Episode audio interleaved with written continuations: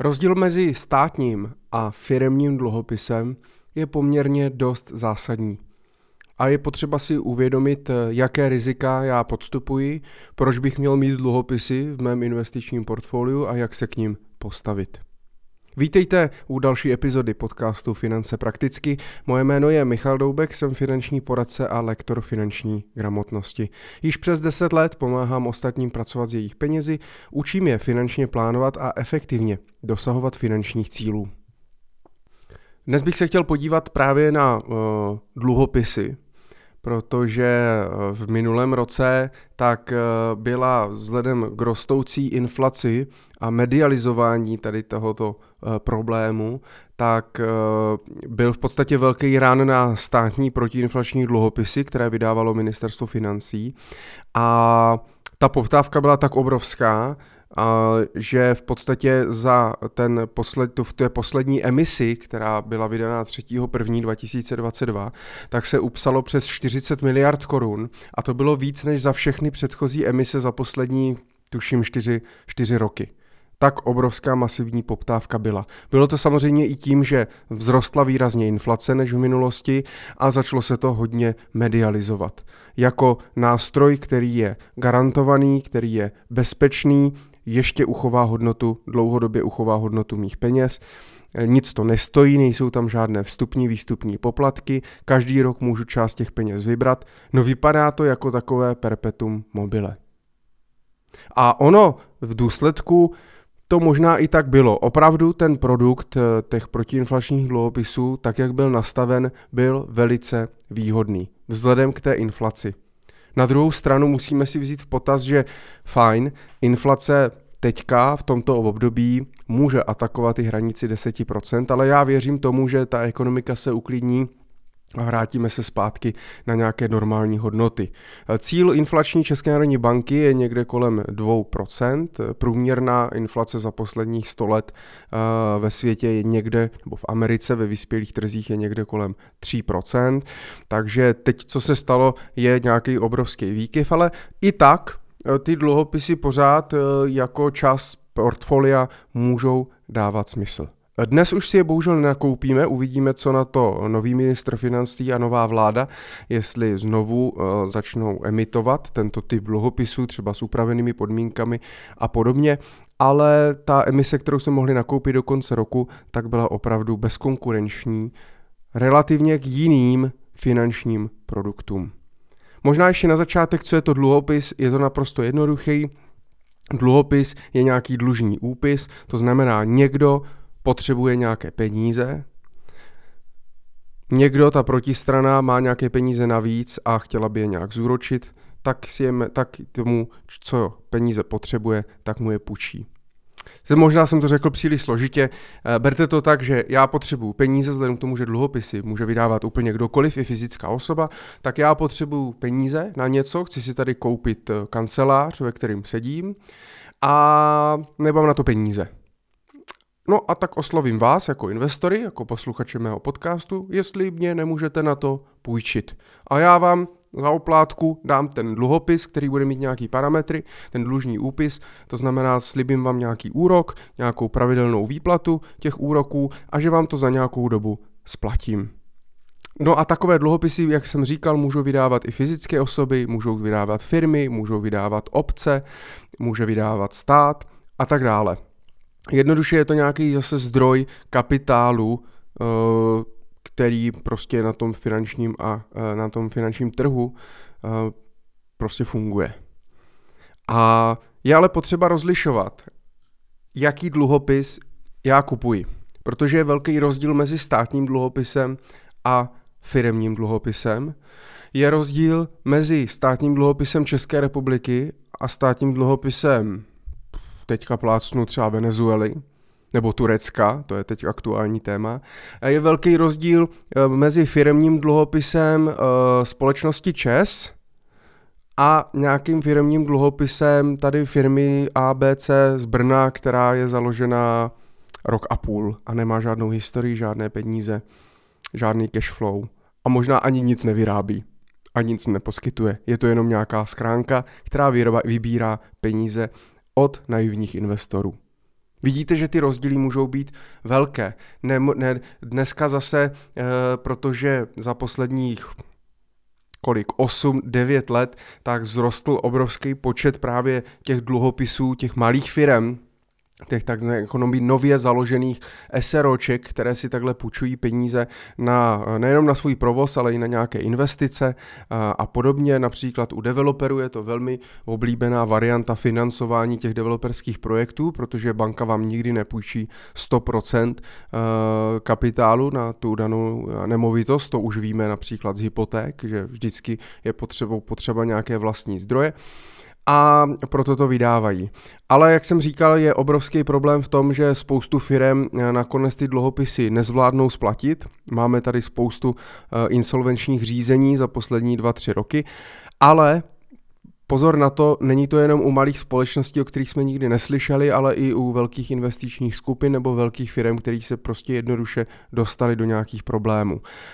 A Nutně to nemusí znamenat, že ta firma udělala nějaký podvod, jednoduše prostě nezvládla to riziko. Eh, to například můžeme vidět i u Bohemia Energy, která taky vlastně nezvládla ten risk management, jednoduše spekulovala na pokles cen eh, energií a vydalo se to úplně jinam, no, tak prostě museli zavřít krám.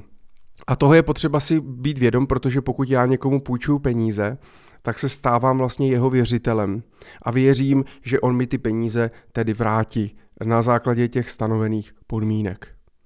Ten nejbezpečnější dluhopis, který samozřejmě můžete koupit, tak je státní dluhopis, ale záleží taky, jak už jsme si řekli, jakého státu. Zrovna státní dluhopis České republiky si myslím, že je velmi bezpečná e, investice, že u nás nehrozí, nebo ta pravděpodobnost e, toho, že vyhlásíme bankrot jako stát, je velmi nízká. Samozřejmě stát se to může, ale je velmi nízká eh, opět relativně k třeba k jiným státům typu Venezuela, anebo byly i problémy v Řecku, na Kypru, to teď třeba to Turecko a další tady tyhle vlastně uh, rozvojové, rozvojové země. Od toho se samozřejmě odvíjí i úrok, to znamená, proto německé dluhopisy se dneska pořád investují nebo se dneska pořád uh, kupují, myslím si, že s úrokem někde kolem nula, možná i se záporným, se záporným výnosem. A proto mm, Venezuela, Turecko a tak dále, tak si prostě půjčí za dvojciferné, dvojciferné úroky, protože není výnos bez rizika. A to je potřeba si zapamatovat, že vždycky, když očekávám nebo chci vyšší výnos, musím podstoupit prostě vyšší riziko. No a u těch korporátních dluhopisů, těch firmních dluhopisů je to riziko ještě samozřejmě větší než u těch, u těch států, ale zase záleží u jaké, u jaké firmy. Já bych se tady těm prašivým dluhopisům, jak se jim občas nazývá, úplně vyhnul pokud vám prostě nabízí někdo nějaký dluhopis eh, s úrokem 6-7% a eh, říká ještě, jak je to bezpečný a garantovaný a zajištěný Bůh ví čím, mají hezké webovky, hezké letáky a tak dále. To mi vůbec nic neříká o hospodaření té firmy. Pokud já nemám, pokud nejsem erudovaný dostatečně na to, abych vzal finanční výkazy a udělal si nějakou fundamentální analýzu, abych zkontroloval, zda uh, to cash flow je naplánované tak, že mi zvládnou vrátit ty peníze z těch dluhopisů, že zvládnou uh, v podstatě splácet ty uh, úroky těch dluhopisů, protože ten dluhopis není jediný jejich úvěr nebo jediný jejich dluh. Můžou mít nějaké bankovní financování.